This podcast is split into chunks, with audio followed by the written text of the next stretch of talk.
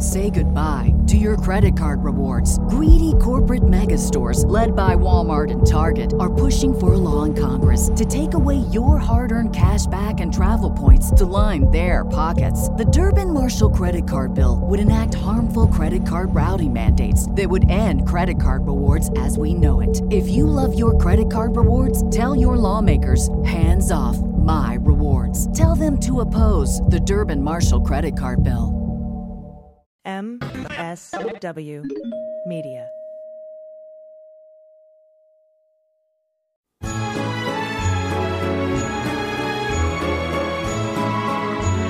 This is Glenn Howerton. You are listening to What We're Drinking with Dan Dunn, my good friend. That's me. Do you really? Am I really your friend? No.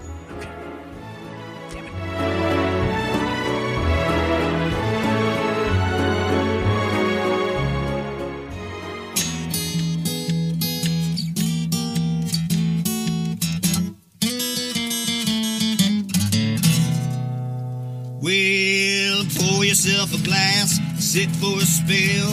It's time to have some fun. Let's do a little thinking, some picking and a drinking. But this is what we're drinking with Dan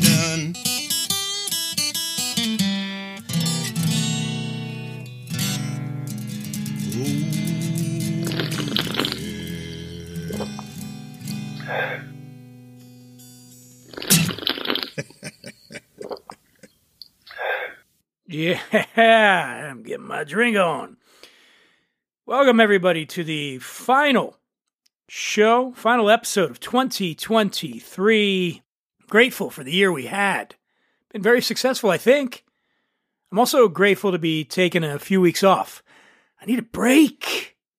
I really do. I'm, I'm tired. You talking to me? No, no, I'm, I'm talking to the uh, podcast listeners. You talking to me? You just hear what I just said, man? You talking to me? Dude, take it easy. It's the end of the year. I got no patience for this shit. Come on. Stay thirsty, my friends. All right, that's better. Thank you. Uh, having fun with the soundboard.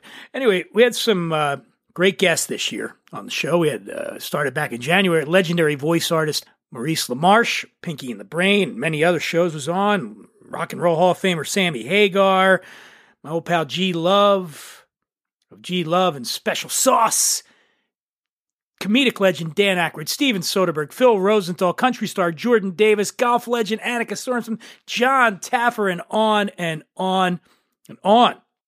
Now, in the realm of my podcastical escapades, I'm often uh, asked, you know, what's the zenith of your interview conquests? And, and I got to say, without a flicker of hesitation, in 2023, my tete a tete with Cody Cannon of the band Whiskey Myers vaults straight to mind. Not for its groundbreaking revelations or scintillating dialogue, mind you. No, no.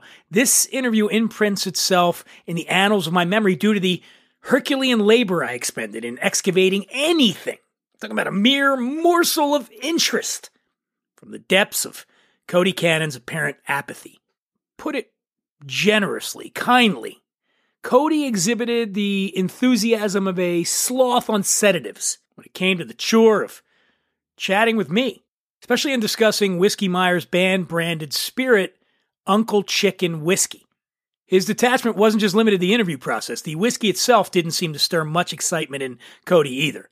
He was as forthcoming as a clam, or a tortoise in its shell, if you will. Give you a taste of this encounter. Here's a snippet. And bear in mind, this part of the interview, astonishingly, was the pinnacle. The rest of the chat was akin to navigating a minefield of awkward silences and monosyllabic grunts. It was it was it was hard. but here, check this out. Who's Uncle Chicken? Um, it's kind of a buddy of ours, Uncle. We uh we just thought it was a super cool name, and so that's kind of why we called it that. Kind of throwback to East Texas deal. Now, one of the partners at Bespoken is the uh, MLB Hall of Famer uh, Derek Jeter. He's the, the captain. Has he given you a uh, personal review of Uncle Chicken? Not that I know of, man. Maybe. Uh, You don't even know if he's had it yet. Yeah, it'd be super cool if he did, man. Um, nah, No. Yeah. Whiskey features so prominently in songs throughout the history of country music. And I'm wondering, why don't country acts write more songs about wine spritzers, vodka sodas? Why why the fascination with whiskey? I don't know, man. I try not to write about alcohol at all in my songs because uh, everybody writes about it all the time. So Yeah. I've done a pretty good job over the last few years not trying to mention any cliche shit. How have you managed to su- to succeed at the level you have without having that label muscle behind you? A lot of hard work, man. A lot of hard work. A lot of years on the road. We always wanted to kind of do it our way. Didn't want a boss. You know, that's what you're kind of getting with a record label anyway. Why the hell would I want a boss?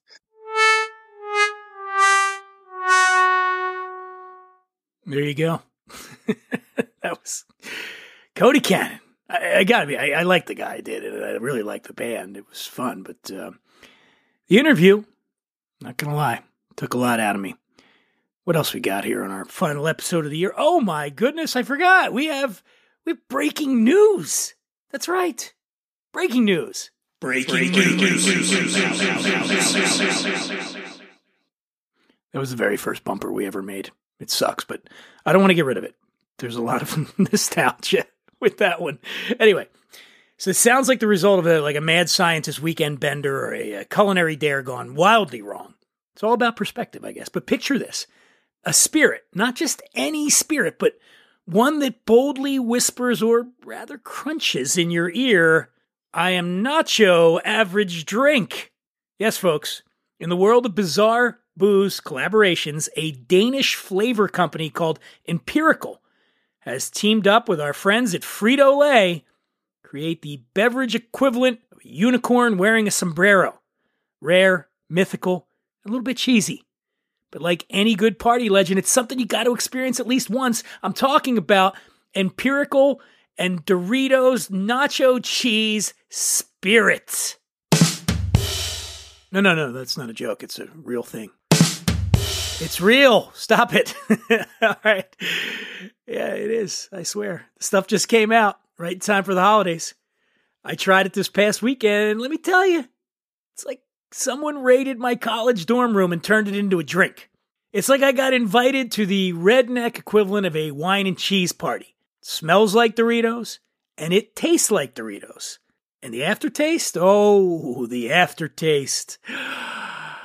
It lingers longer than a relative who's overstayed their welcome at Christmas. Every sip is a reminder that somewhere out there, a flavor scientist in Denmark at a place called Empirical is laughing his fucking ass off at us. I mixed this Empirical and Doritos spirit with some lime juice and simple syrup, you know, margarita style. It wasn't bad, really. But I, the whole time I was drinking, I'm like, is this a cocktail or a cry for help? And it turns out it was both. Drinking a clown's tears, you know, funny and sad all at once. Now, whatever you may think about it, it's definitely a conversation starter. Hey, remember that time we got all fucked up drinking nacho cheese flavored vodka? The hell were we thinking? It's like this sort of idea that sounds great after you've already had too much of something else. And by something else, I mean weed.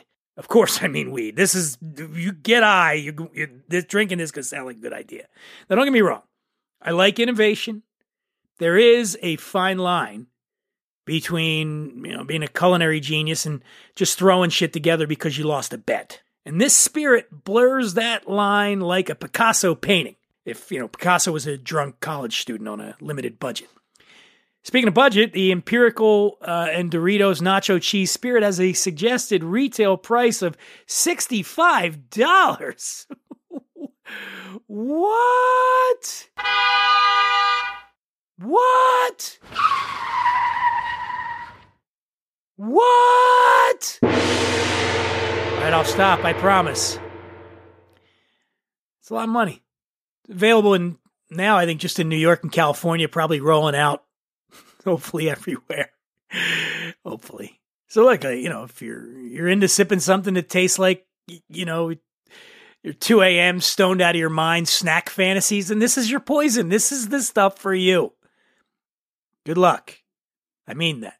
Friends, I love football. I really do. There's just something so exhilarating about watching grown men in silly padded outfits getting in there and mixing it up. And speaking of mixing it up, how's that for a segue, huh? When you're having friends over to watch football, the last thing in the world you want to do is be spending half the damn game playing Master Mixologist. It's a time consuming pain in the ass. That's why my fridge is always well stocked with ready made mixers from Fresh Victor. If I've said it once, I've said it 14,763 times. You can buy the finest, fanciest, most expensive spirits in the world to make craft cocktails at home, but if you use Lamo mixers, you're going to get Lamo drinks. Well, that ain't gonna happen with Fresh Victor, a line of all natural, clean label cocktail mixers that are as smooth as Josh Allen throwing the long ball. Fresh Victor features eight unique blends with contemporary flavors designed to suit any palate. All the ingredients are fair trade sourced, there's no artificial anything. Mixers are produced at a 100% solar powered juicing plant with absolutely no waste. Right now, Fresh Victor is offering a blowout win of a deal to my listeners. Simply go to freshvictor.com, fill up your shopping cart, and at checkout, enter promo code WWD20 to get 20% off your order. Touchdown! Score! Something else! Here's what I know. Now's the time to treat yourself to the very best mixers on the market, and that's Fresh Victor. And now, how about a word from one of our dream sponsors, Regal Beer, circa 1950s. The smaller the bu- bubbles, the better the beer. The smaller the bu- bubbles, the better the beer. That's the flavor secret of Regal Cheer. Pour a glass of Regal. Because of a special bubble filter process, Regal beer has smaller bubbles. See? The Regal bubble is definitely smaller. Small bubbles last longer, lock in more flavor.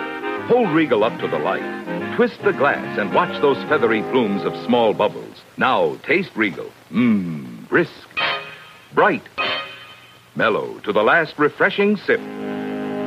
Remember, The smaller the bu- bubbles, the better the bu- beer. That's the flavor secret of Regal Cheer. The smaller the bu- bubbles, the better the bu- beer. For that Regal feeling gets Regal beer. today. Okay, we're going to be wrapping this up pretty soon, but uh, before we go, we have a little segment here regular listeners might be familiar with called Three Minute Bartender.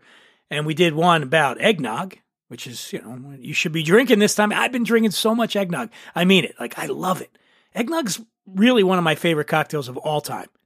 The problem is you just you can't drink eggnog all the time because you, you'd be 500 pounds. Um, but this time of year, it's okay. You get away with it. And uh, you want to know how to make it? You want to know a little bit of history? Well, here we go. We're all busy, and that's why sometimes you want a good drink and you want it fast. So strap in and hold on tight, friends. This is the three minute bartender.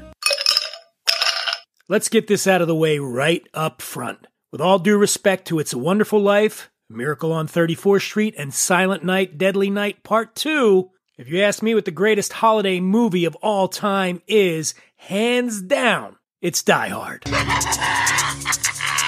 He's an easy guy to like Welcome to the party, pal. and a hard man to kill. Bruce Willis. Die Hard. Oh, I got the chills. You know, people say that about me, by the way. I'm hard to kill. My secret? Keeping my liver properly pickled at all times. So you can bet your sweaty balls that when I sit down to watch Die Hard on Christmas Day, like I always do, I'll be doing so while wearing my favorite John McClane esque rib cotton tank top, a couple of packs of smokes, and plenty of the most festive, lactose intolerance be damned adult beverage ever invented. That's right, eggnog. Now, in its basic form, that is to say, unboozinated, eggnog is a mix of dairy products and sugar. Yum. What takes it to the next level and really gets the party going, well, that, that's the bourbon, or the rum, or the brandy, or whatever it is you prefer to spike your jolly juice with. Okay, so here's what I'm going to do for you. I'm going to give you the best eggnog recipe ever, courtesy of my good friend H. Joseph Ehrman, who owns an amazing bar in San Francisco called Elixir. He's also partners in Fresh Victor, the best damn ready made mixers in America. All right, Here's what you need a couple of medium sized bowls, a whisk and a spoon, an empty milk bottle or large mason jar, some small punch glasses, eight eggs, two cups of sugar, three cups of half and half, and some nutmeg. And what you're going to do is crack and separate the eggs, putting the whites and yolks in separate bowls. Beat the yolks well. Beat the whites into a froth. Add a cup of sugar each to the whites and yolks and mix well. Fold the yolks into the whites, add the half and half, and mix well. Bottle and store in the refrigerator. Also, you can switch up these three cups of dairy based on how dense and rich you like it, from skim milk to heavy cream and anything in between. For a dairy free version, try blending one cup of traditional oatmeal with two cups of almond milk until smooth. Pour the nog into the punch glass, add the booze, stir, and sprinkle some nutmeg on top. The Modern Bartender's Guide from 1878 lists many variant names for this drink. It distinguishes plain eggnog, egg milk punch, and milk punch from one another. It also includes variants such as Baltimore eggnog, General Jackson eggnog, there's two types of sherry cobbler eggnog, and on and on and on. Ay, it's a lot. Back in the 18th century in Britain, eggnog was the go to holiday grog among the aristocracy. Milk and eggs were luxury items back then, and those who could afford it often mixed the eggnog with brandy, Madeira wine, or sherry. The drink crossed the Atlantic to the British colonies, that's here, during that same period. But since brandy and wine were heavily taxed, rum from the triangular trade with the Caribbean was a cost effective substitute. You get that cheap liquor coupled with plenty of farm and dairy products available to the colonists that helped eggnog become very popular in America. When the rum supply was cut off during the Revolutionary War, Americans turned to domestic whiskey and bourbon in particular as a substitute. Now, I tease about dairy allergies, but the truth is, it's a real thing. So's veganism. If you're afflicted with either of those, you can swap out the cow's milk with soy, almond, rice, or coconut milk based alternatives. As for eschewing eggs, try some instant vanilla pudding mix instead, or maple syrup. It's Buddy the Elf's favorite. I love syrup. Oh, I love it. That's going to do it for this three minute bartender. As is tradition here, I'll leave you with a joke. How did the guests like the eggnog? They were ecstatic. Oh, that's just wrong. All right, let me try again. Why do so many people drink eggnog over the holidays? It's everywhere. So you just can't ignore it. Oof. I know. All right, all right, all right. One more, one more, one more. What did Mr. Scrooge say about the eggnog? Bah, it's not all it's cracked up to be. All right, come on, that's pretty good, right? Come on. Give me a break here. And with that, folks, I'm outie. Here's wishing you and yours a happy and safe holiday. And uh, what else is there to say? Oh, yeah, there's this. Yippee-ki-yay, motherfucker.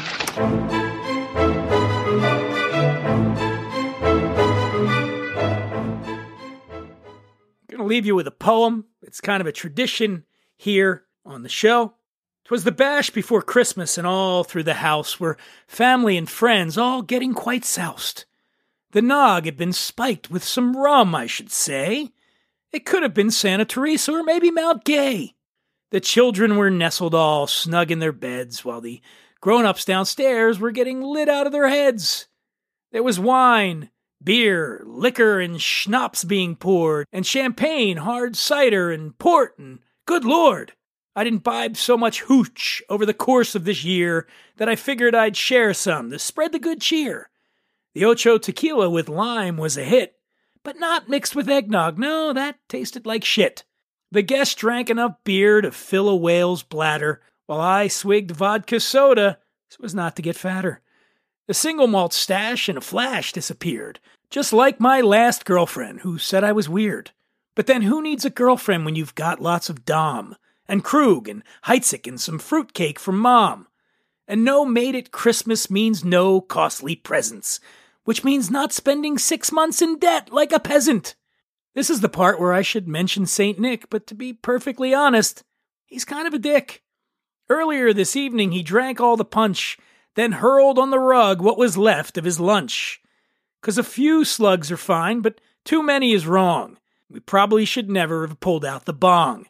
I was thoroughly baked as a sweet potato pie, which I devoured whole, again, because I was high. Before I tap out, let me leave you with this. I regret that it's not free booze, cash, or a kiss. It's a wish that this holiday, good cheer abounds, and that Santa comes too and picks up a few rounds. Happy holidays, everyone! And with that, I want to thank each and every one of you You've been great. Really, I want to thank each and every one of you for coming by. Thank you, thank you, thank you, thank you, thank you, thank you, thank you, thank you, thank you, thank you, thank you, thank you, thank you.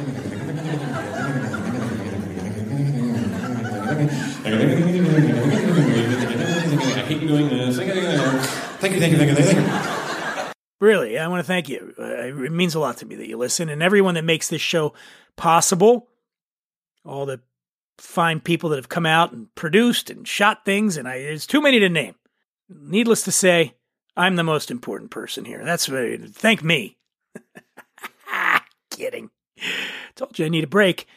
But we'll be back with a new episode of this podcast on Tuesday, January 9th. Until then, if you can't be with the one you love, love the one you're with.